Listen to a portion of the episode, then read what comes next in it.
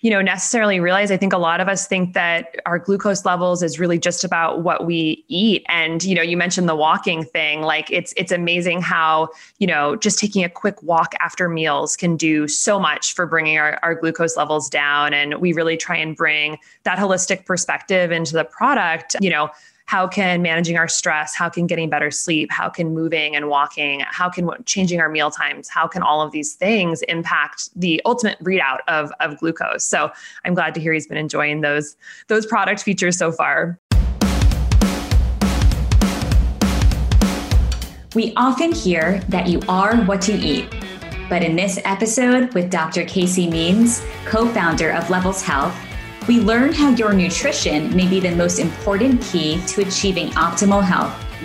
Casey kicked off her career in medicine, being a head and neck surgeon, and is now the co founder of a digital health company that combines glucose monitors with intelligent software that helps you track and understand your data. She is passionate about educating her audience about the benefits of preventive healthcare and how tracking your glucose levels throughout the day can help you achieve metabolic optimization and live a longer and healthier life. She also shares helpful tips on how she approaches time management and leads a balanced life.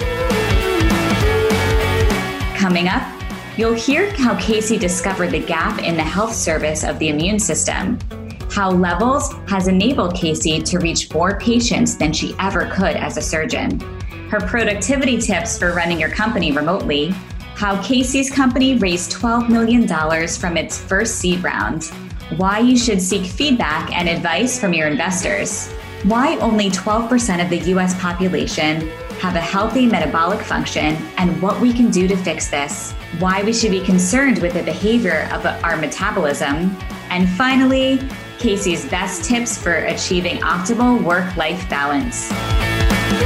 This is the Entreprenista podcast, presented by Socialfly. It's the best business meeting you'll ever have with must hear real life looks at how leading women in business are getting it done. And what it takes to build and grow a successful company. It's beyond the gram. With no filters, no limits, and plenty of surprises. Casey, I am so excited to have a conversation with you today. We were introduced through a mutual entreprenista, Alexandra, who was on the podcast several months ago. And I am so glad that she connected us because you have quite the story and journey to share. So thank you so much for being here. Thank you so much for having me, Stephanie. Casey, you trained initially as a head and neck surgeon prior to launching this new business levels. Can you share a little more about your background and how that led you to start this company? Yeah, yeah, it has been a very interesting journey to digital health and um, and prevention medicine by way of surgery. So yeah, so I started out as a head and neck surgery resident, and that is essentially treating surgically the conditions of the ear, nose, and throat. So you can think of things like sinusitis and ear infections, vocal cord polyps, Hashimoto's thyroiditis, even head and neck cancers and skin cancers of the head and neck, and things like that.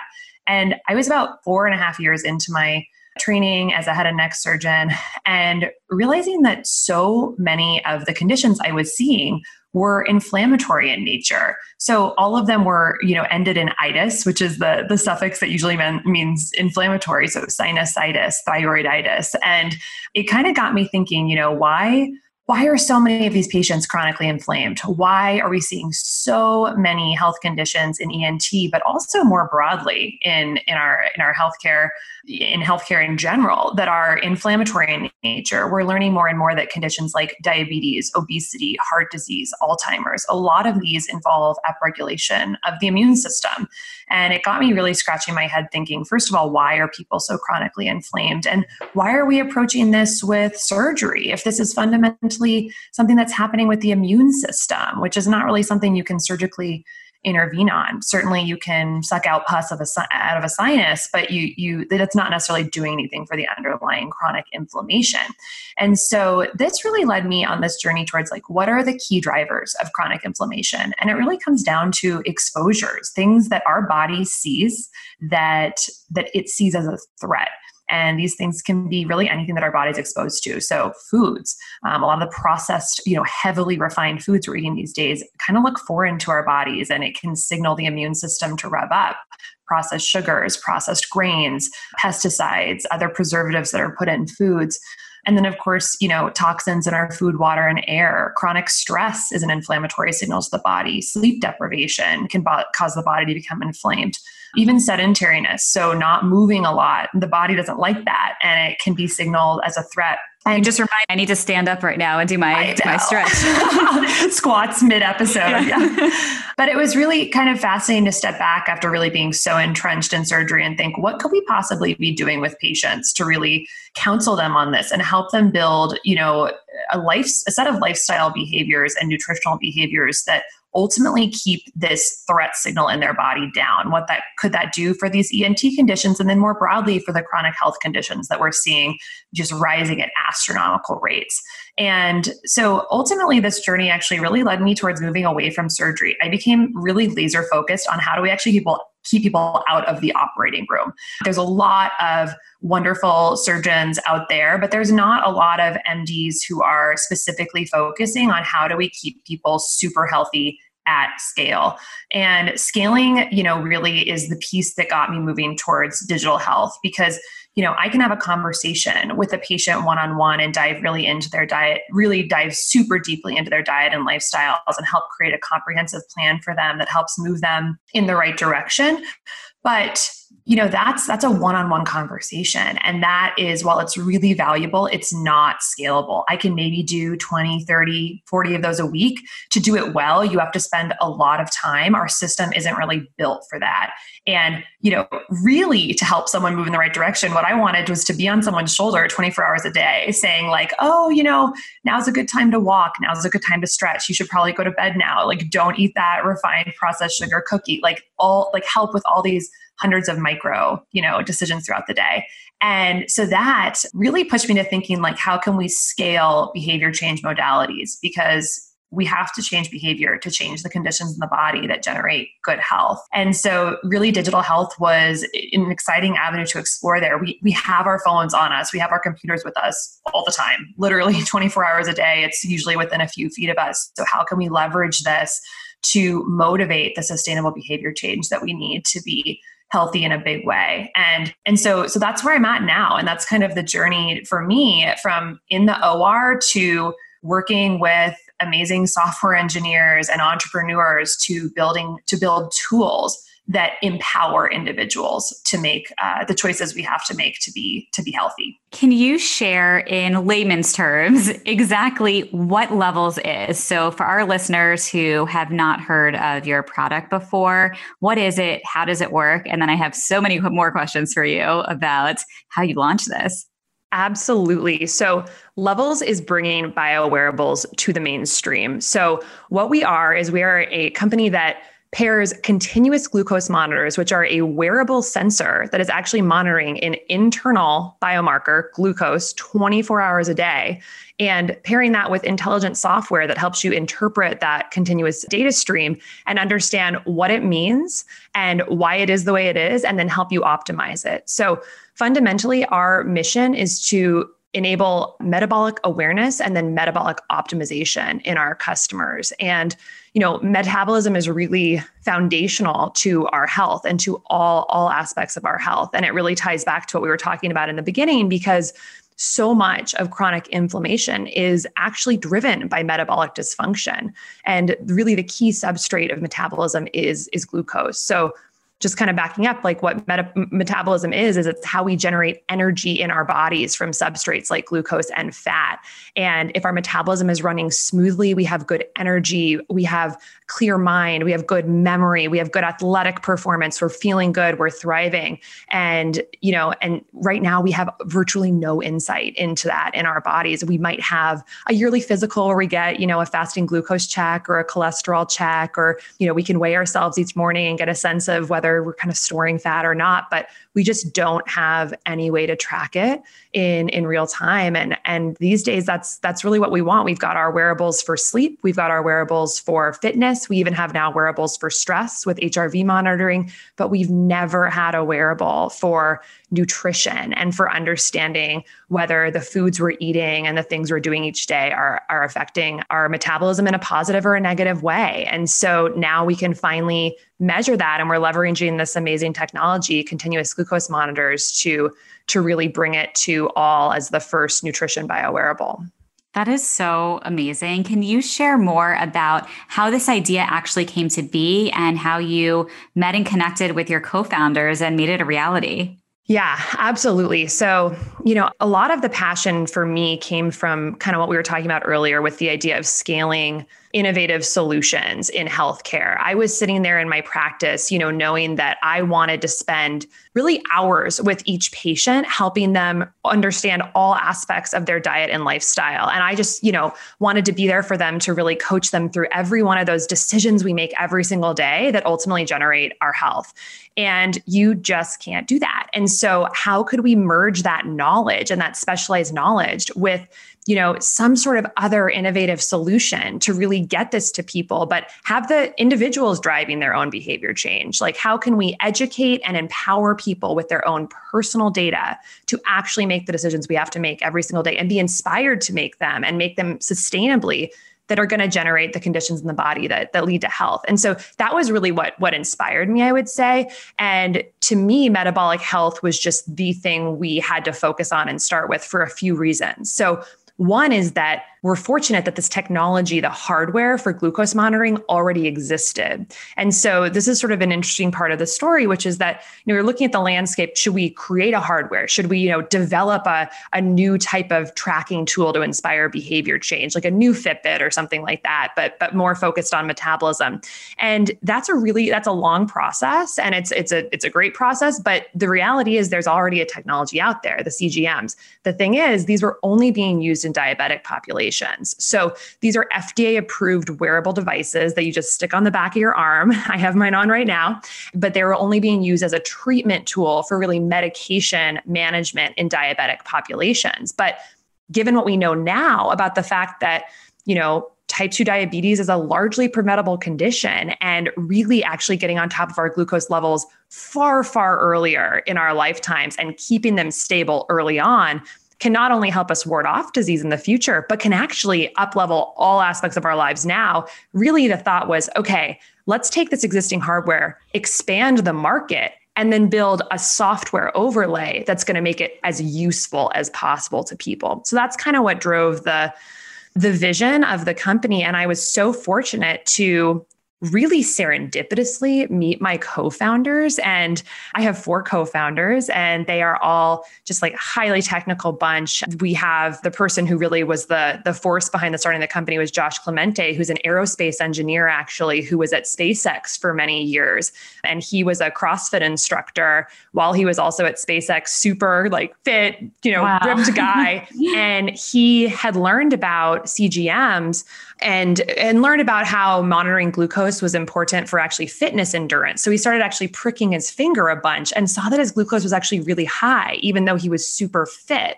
And he was like, "Oh, that's curious. I thought I was like so healthy because I look great and you know, I've got muscles and all this stuff and but he ended up becoming obsessed with checking his glucose because he's like, this is not normal. This is too high. And ended up pricking his finger like 50 times a day at points. And essentially was creating wow. his own continuous glucose monitor.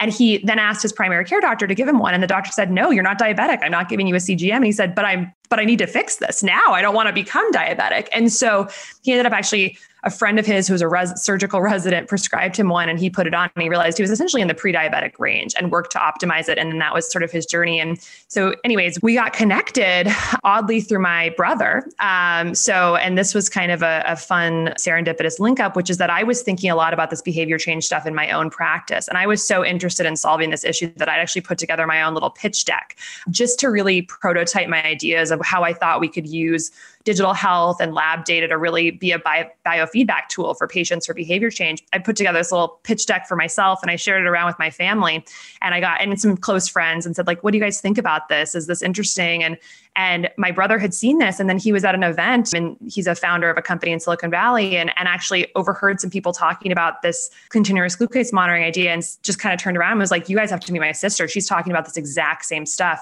And so we actually, I had a phone call with Josh, and it was just, we were just, you know, fireworks are going off intellectually. We were just really excited about the other's vision. It was thinking about a lot of the same things. And then I flew down to the Bay Area, met with the the team and you know kind of joined forces initially as a consultant and then as a co-founder. And so to me that whole experience of meeting my co-founders was such a testament to how important it is to you know be stepping back in your career and reflecting on you know what are the pain points? How can you make things more efficient? And then putting it down on paper and sharing it. You know you've got to put your ideas down and you know share them with your close network and and put yourself out there for opportunities like this, I think, to emerge. And so that was really a big takeaway for me uh, in, in terms of just personal development of, you know, this was this was a result of me kind of taking that risk and then really beautiful things came from it.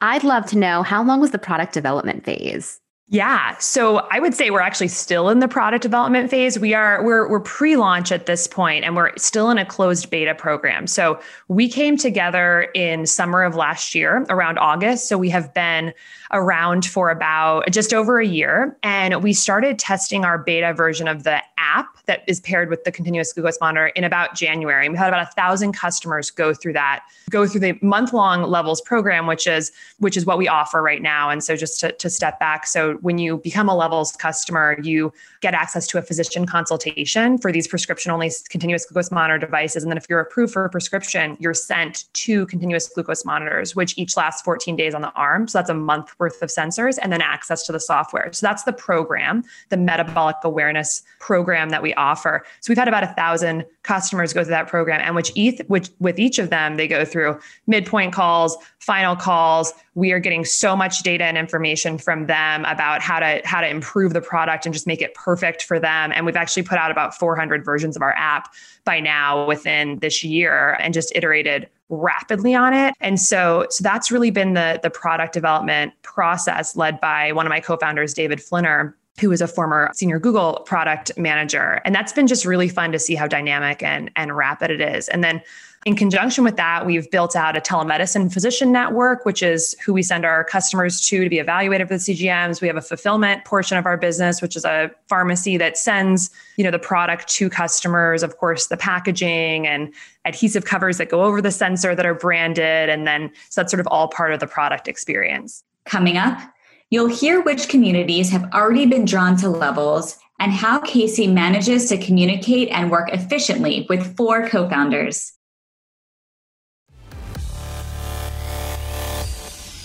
When you are ready to hire, who are your first key hires? So, our first key hire was Mike DiDonato, who is our head of customer success. And I think this was such a critical hire for us for us because it it really we are a product company who is building the product that is going to help our customers. And we wanted to hear you know every piece of feedback from our customers and make it just an absolutely beautiful experience for them from the beginning. And mike is who makes that process completely seamless. And you know at the beginning a lot of this was very hyper manual. And what what has really been the trajectory of the past year is how do we take these hyper manual customer facing processes that mike does so well and actually automate them. And so mike has just been you know basically just the jack of all trades and making the customer experience great. But as we've grown and as we've expanded our team more with operational capacity and more engineers, we've been able to take those pieces that we learned from from what the customers needed from Mike and actually build them into the product. So so that was really so key. And and just at the end of the day, like we are building something that we want to delight our customers and also just really achieve our mission, which is to help people gain metabolic optimization. And so he he's just been absolutely integral in being the interface between the customer and then our, our further product development. I have to share. So, when we first connected, when was that? Two months ago now, three months ago, I shared that my husband is on his, you know, health and weight loss journey right now. And you offered to allow him to be part of the beta test program. And he has absolutely loved his experience getting to test this product and has learned so much about how his body has been has been processing foods. You know he's getting alerts you know realizing that maybe he should go for a walk before he eats something or a certain food that he thought was you know really great for him is actually really spiking his blood sugar levels so and then he's been on the phone with your team sharing feedback based on his experience. So i've gotten to see this firsthand which has been been super exciting. That's so great to hear and really highlights, you know, I think some of the nuances of of glucose monitoring that I don't think people you know necessarily realize. I think a lot of us think that our glucose levels is really just about what we eat. And you know you mentioned the walking thing like it's it's amazing how you know just taking a quick walk after meals can do so much for bringing our, our glucose levels down. And we really try and bring that holistic perspective into the product. You know how can managing our stress, how can getting better sleep, how can moving and walking, how can changing our meal times, how can all of these things impact the ultimate readout of, of glucose. So I'm glad to hear he's been enjoying those those product features so far. How were you able to get your, I guess, your initial testers for the product outside of Stephanie's husband? there was already a long wait list.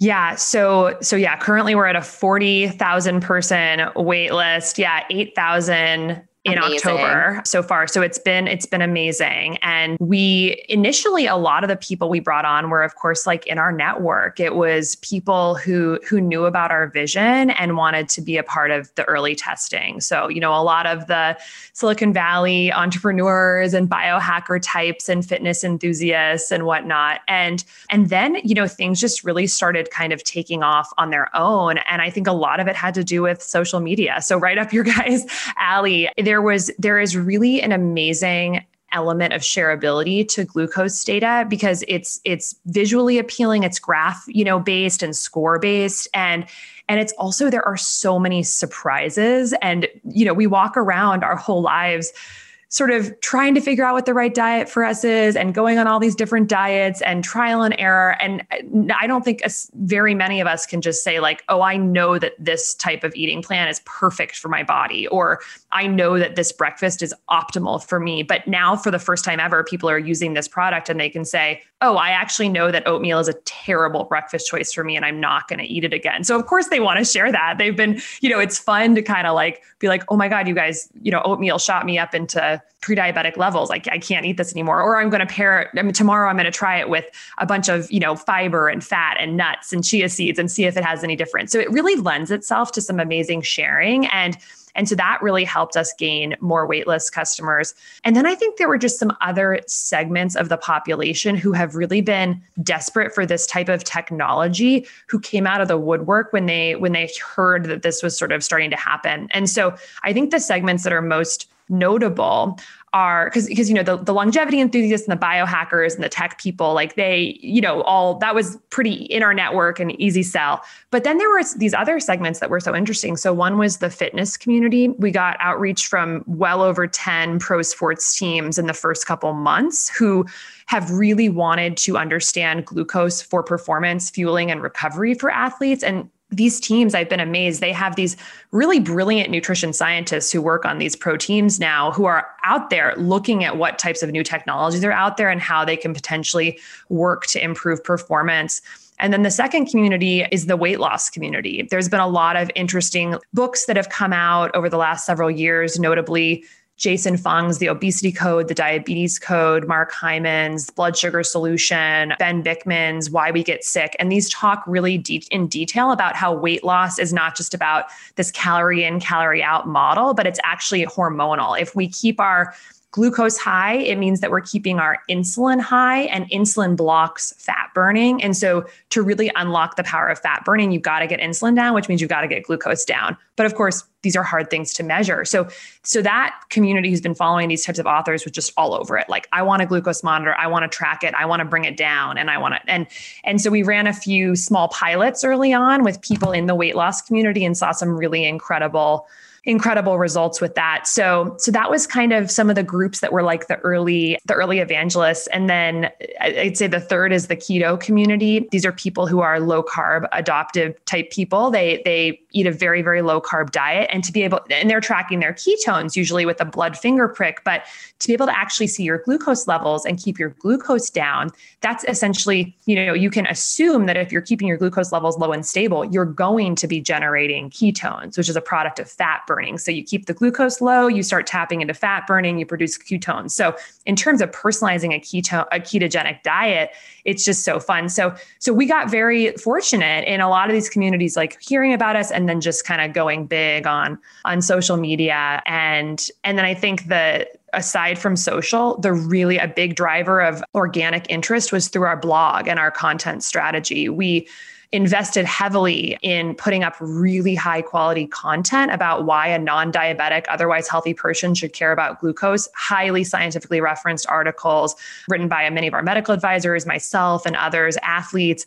And we actually saw an increase in organic search as a percentage of total visitors to our site from 5% to 30% over just a few months. And search terms like glucose and healthy, nor- healthy glucose levels and levels, these, you know, we were way down in the rankings and went up to like three, four, or five for these search rankings within just a few months of putting out really high quality content. So Google like knew that there was something good there, you know, in, in the sense that people were spending a lot of time on page and this and that. And we just started seeing a lot of inbound organic search traffic. So that was one of the most interesting things to me about the past year is learning so much about the SEO side and, and being the head of our content operation at levels, just really seeing how that could be a marketing channel that is just so powerful. Oh, what was your initial uh, social media and SEO strategy? Yeah. So I would say up front from the content perspective our you know our north star is to reverse the trend of metabolic dysfunction. And we understand that to do that we have to have people have to know why it matters and they have to care. So education was of paramount importance to us and it could not be fluff. We very early on i sort of differentiated between what i would call a content marketing strategy and an, a really editorial like journalistic science writing strategy. You know content marketing being more putting out content that is really search engine optimized to drive traffic towards your site which may have some good pearls in there and whatnot but the focus, I think, really is to drive traffic and, and optimize it versus I was just like, I put my money in the basket of like, let's just put out really high quality content that's not out there and like kind of see what happens. And actually, a lot of this was from taking a few sort of like online courses I'd, I'd done about SEO and whatnot, but really actually this book that made a huge impression on me called They Ask, You Answer, which I would recommend to really like any startup founder. Cause I think these days, like if you're starting a company, like you have to figure out Google and like how to get people to your site organically. And a lot of that's going to come from content. And totally. there's no business that you can't write awesome content about. And so that book, like, I would say it changed my life because it made me realize that like your customers have questions. If you answer them, they'll come to your site. Like it's not, it's not that, and you have to do it in a way that actually like adds value to their life. And in doing that, you not only increase, you know, your search ranking and organic traffic, but you build trust with your customer. And so so that was really influential to me and was sort of the beginning of our SEO strategy. So, I have a question about how you manage your relationship with four co founders, how you all stay efficient and communicate. Do you have any secrets there?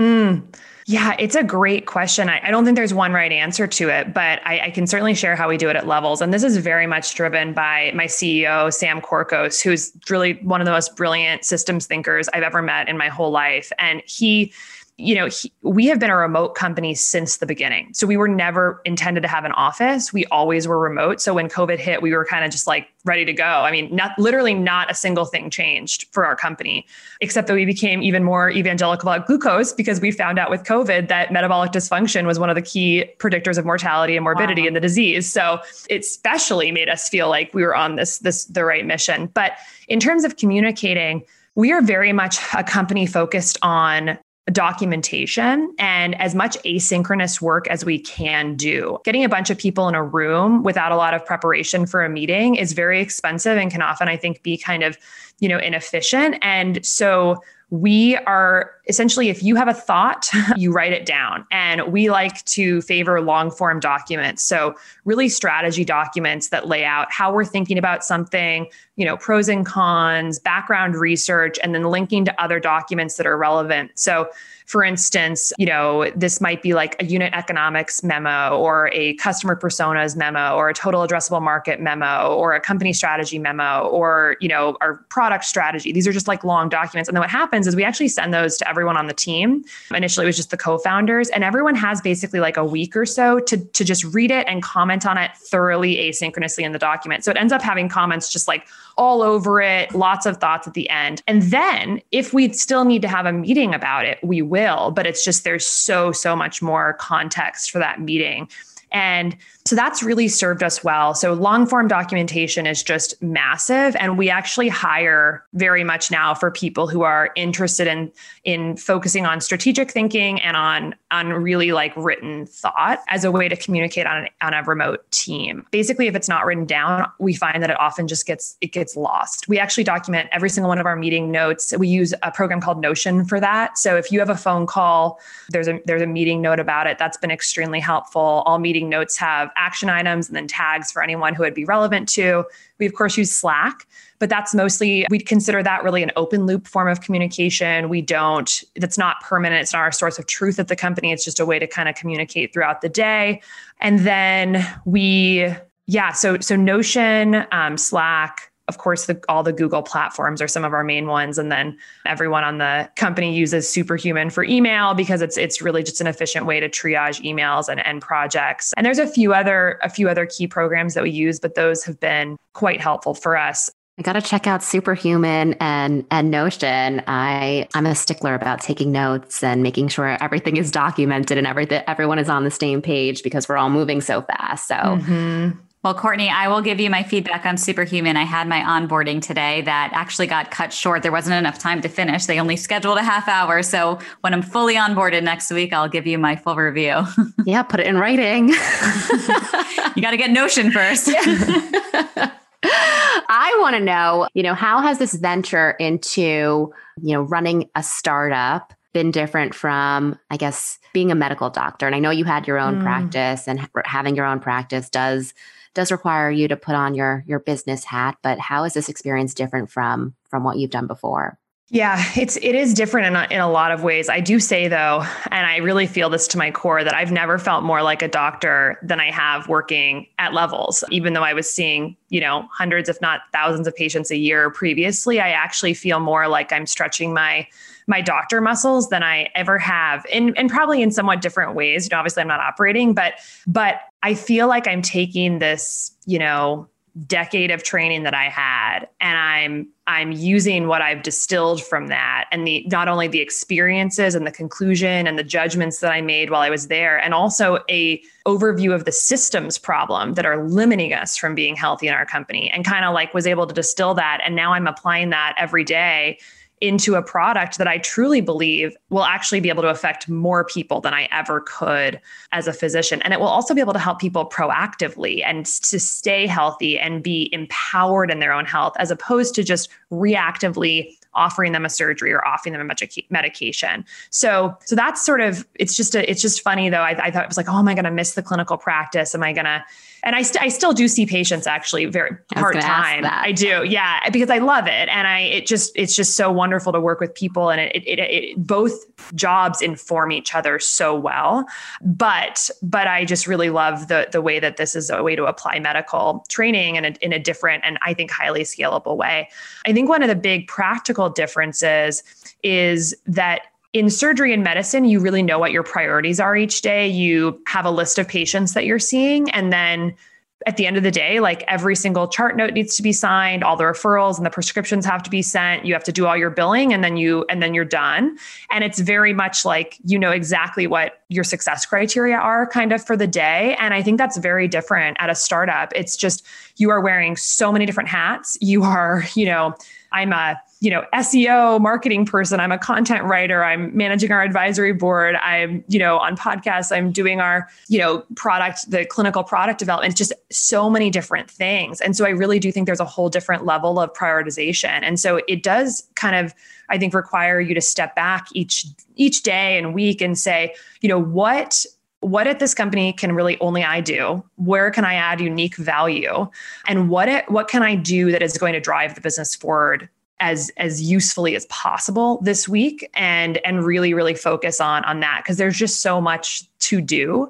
And and I think prioritization and thinking about leverage I think is really important in a way that that wasn't actually there in my in my day-to-day medical career. And a lot of the the prioritization and figuring out how to leverage your skills i think a lot of that comes down to actually saying no and having really good communication with with colleagues. So figuring out what are the right things to focus on and then where do you actually just have to very clearly communicate that you're not able to and then just making sure that your team is aligned with those with those choices. That, that would be the main thing I know that you raised money for this venture. Can you share some of the tips for fundraising? Because a lot of our listeners are thinking about raising money or are in the process of that right now and love to hear some advice. Yeah, well, we're we're still very early, so you know I'll, I'll I'll share what I can for sure. But we so we actually just closed our seed round a couple days ago, and so we we just closed a twelve million dollar round led by A16Z, and we're so excited to partner with them, and just really excited to to use that money to drive the product forward and just build the most amazing customer experience that we can, scale our operational capacity, and also build out our clinical research efforts with our academic partners. So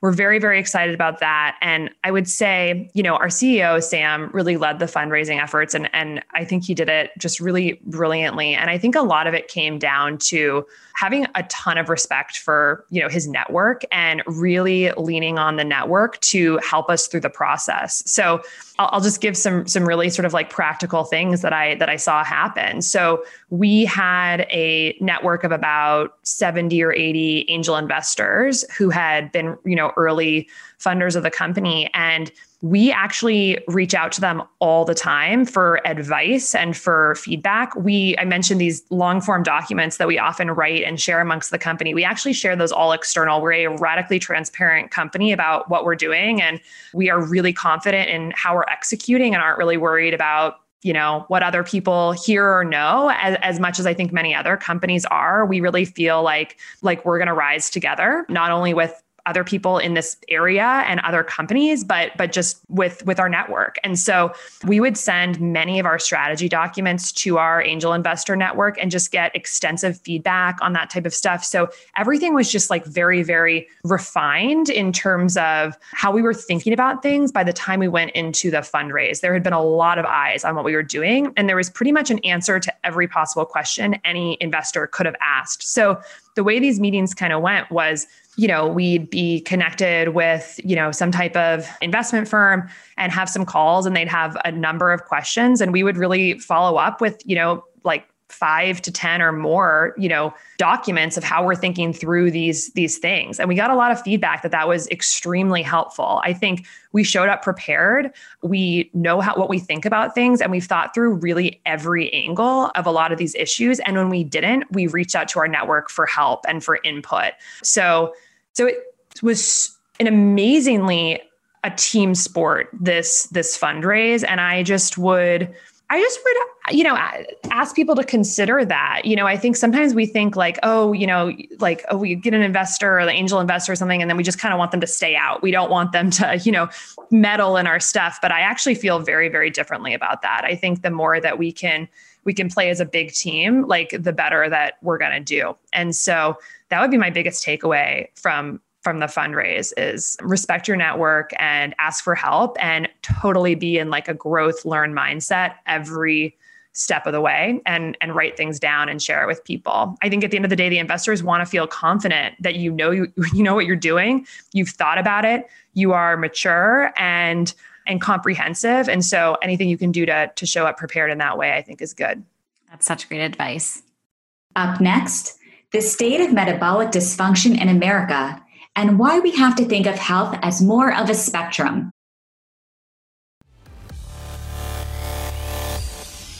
Casey, you have already accomplished so much in this business in such what seems like such a short time. What is the ultimate vision for Levels? So, the North Star of our com- company is to eliminate preventable metabolic dysfunction in the United States. Right now, we have 88% of Americans in this country with some sign of metabolic dysfunction. Only 12% of people in the US are what we would consider perfectly metabolically healthy. And this was actually comes from a study that came out of University of North Carolina last year that that looked at a huge population of people and found that 88% of people have at least one biomarker of metabolic dysfunction, whether that's uh, their cholesterol, their glucose levels or their waist to hip ratios. So that's just to me it's it's absolutely unacceptable and it is almost entirely preventable and we're just failing as a healthcare system in this regard. And i think that's fundamentally because we're not approaching the fact that these are diseases based in daily choices and we don't actually approach these diseases in terms of helping people make better choices or actually changing their behavior. We're very very reactive. I also think that it's a failing of the system that we, the average person isn't thinking about their metabolic health until they get a diagnosis associated with metabolic disease. So we've got to be thinking about health more as a spectrum. And if we can get people to really start thinking about where they are on this spectrum and continuum of health and disease and realize that every single day they have the choice of where they want to move on that spectrum, I think I think that's a win. And then give them the tools to actually do it in a way that is that is very achievable so that's our ultimate goal is to make a massive dent in this in this in this epidemic. What I think a lot of people don't realize and what we're really pushing in our education is that this idea of blood sugar regulation and metabolic function this is something that actually underlies so many of these other symptoms and diseases that are so common that many of us might be walking around with even now when we're otherwise healthy and not realize that it's so linked to our, our glucose and our metabolism. And so you know, overtly we know that diabetes and obesity are associated with metabolic health, but I don't think most people realize that Alzheimer's dementia and heart attacks and heart disease and fatty liver disease, chronic kidney disease, these are all things that are deeply rooted in in dysregulated glucose in addition, some sort of really unusual things that people aren't aware of that fertility, the leading cause of fertility, infertility in the United States, polycystic ovarian syndrome, is a metabolic condition.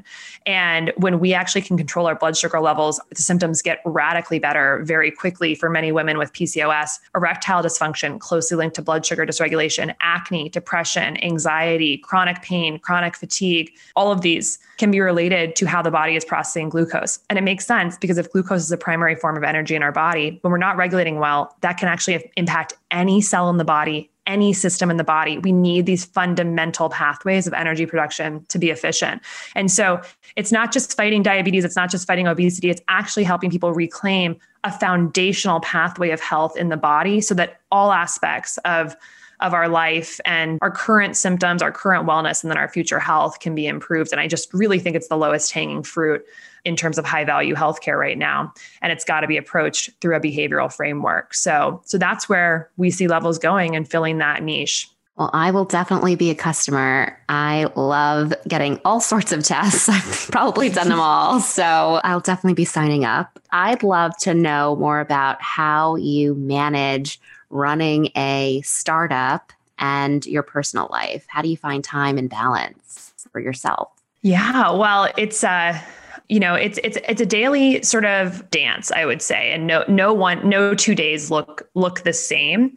What I know for me to be true is that I have to have the four pillars of health, of personal health to be strong for me to be a good leader. And that means that I have to have my food really on point. I have to get enough sleep. For me personally, that's on my Fitbit or my devices, it means seven and a half hours of time asleep, which usually means I'm in bed for eight and a half hours.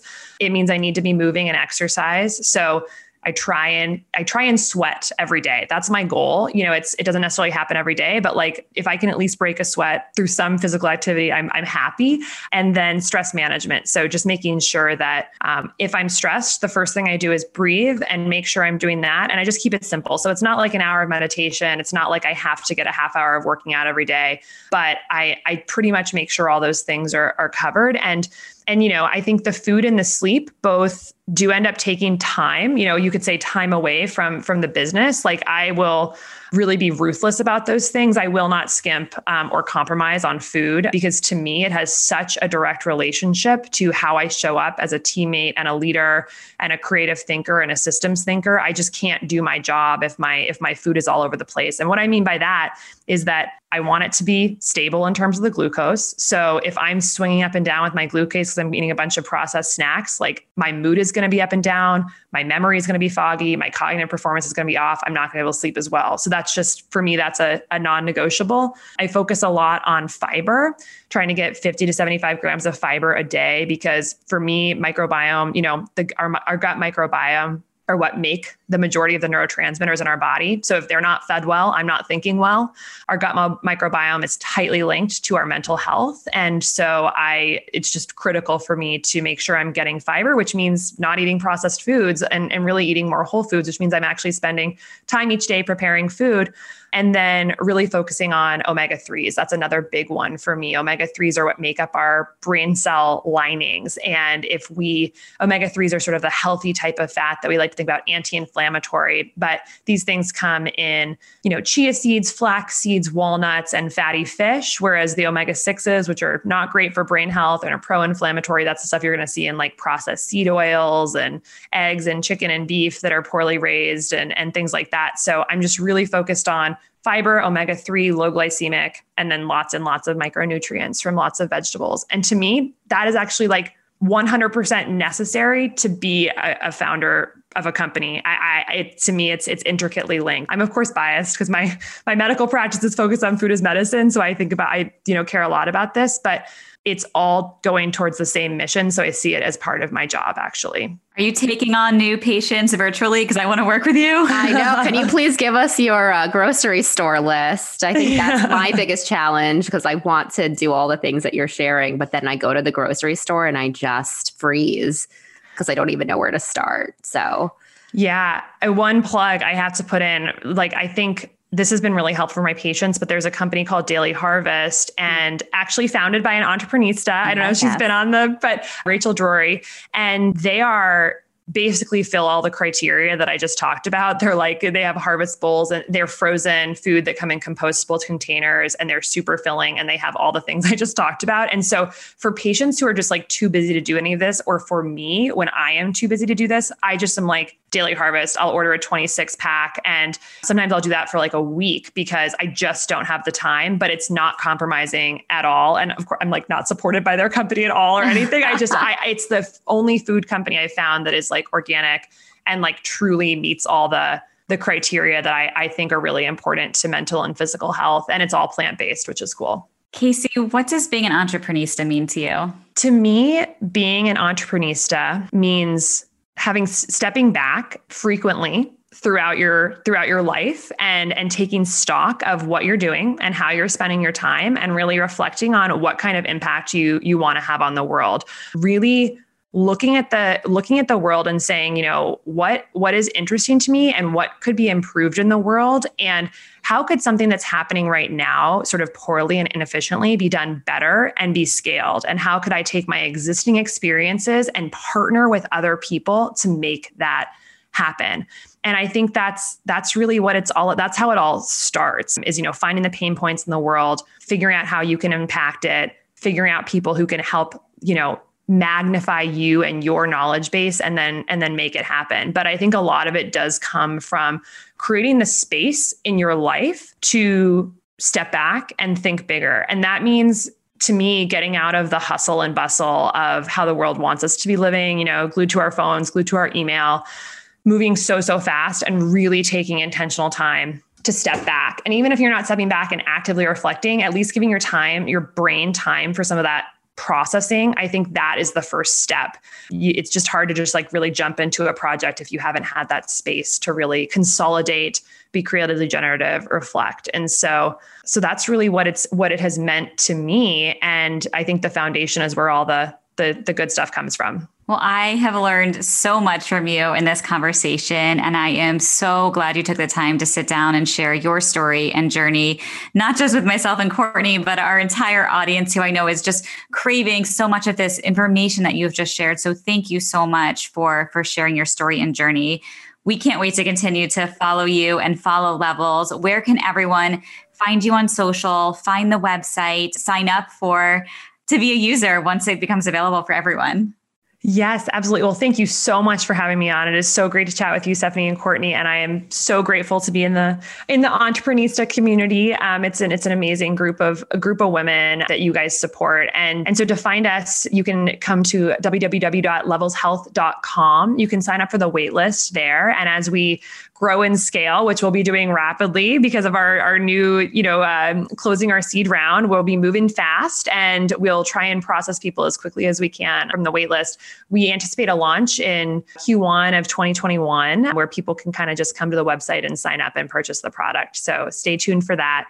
To find more, if, you, if you're interested in finding out more about metabolic health and how this relates to you and your life, I'd check out the Levels blog, which is levelshealth.com slash blog. And you can follow us on Twitter and Instagram at levels, which is super fun to follow because like all our beta customers are putting up experiments that they've done and what they've learned. And it's just, it's really awesome to see people's individual responses to food and activities. And then for me personally, I'm at Dr. Casey's Kitchen on Instagram and Twitter, Dr. Casey's Kitchen. And I put up a ton about plant based nutrition and metabolic health and how to keep your glucose stable even if you're eating all plants. So would love to hear from from you guys. Thank you, Casey, so much. I'm Stephanie. And I'm Courtney.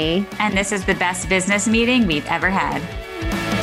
You can connect with us at socialflyny.com and follow us on Instagram at Entreprenistas. Check out all our latest episodes at entreprenistapodcast.com. Thanks for listening.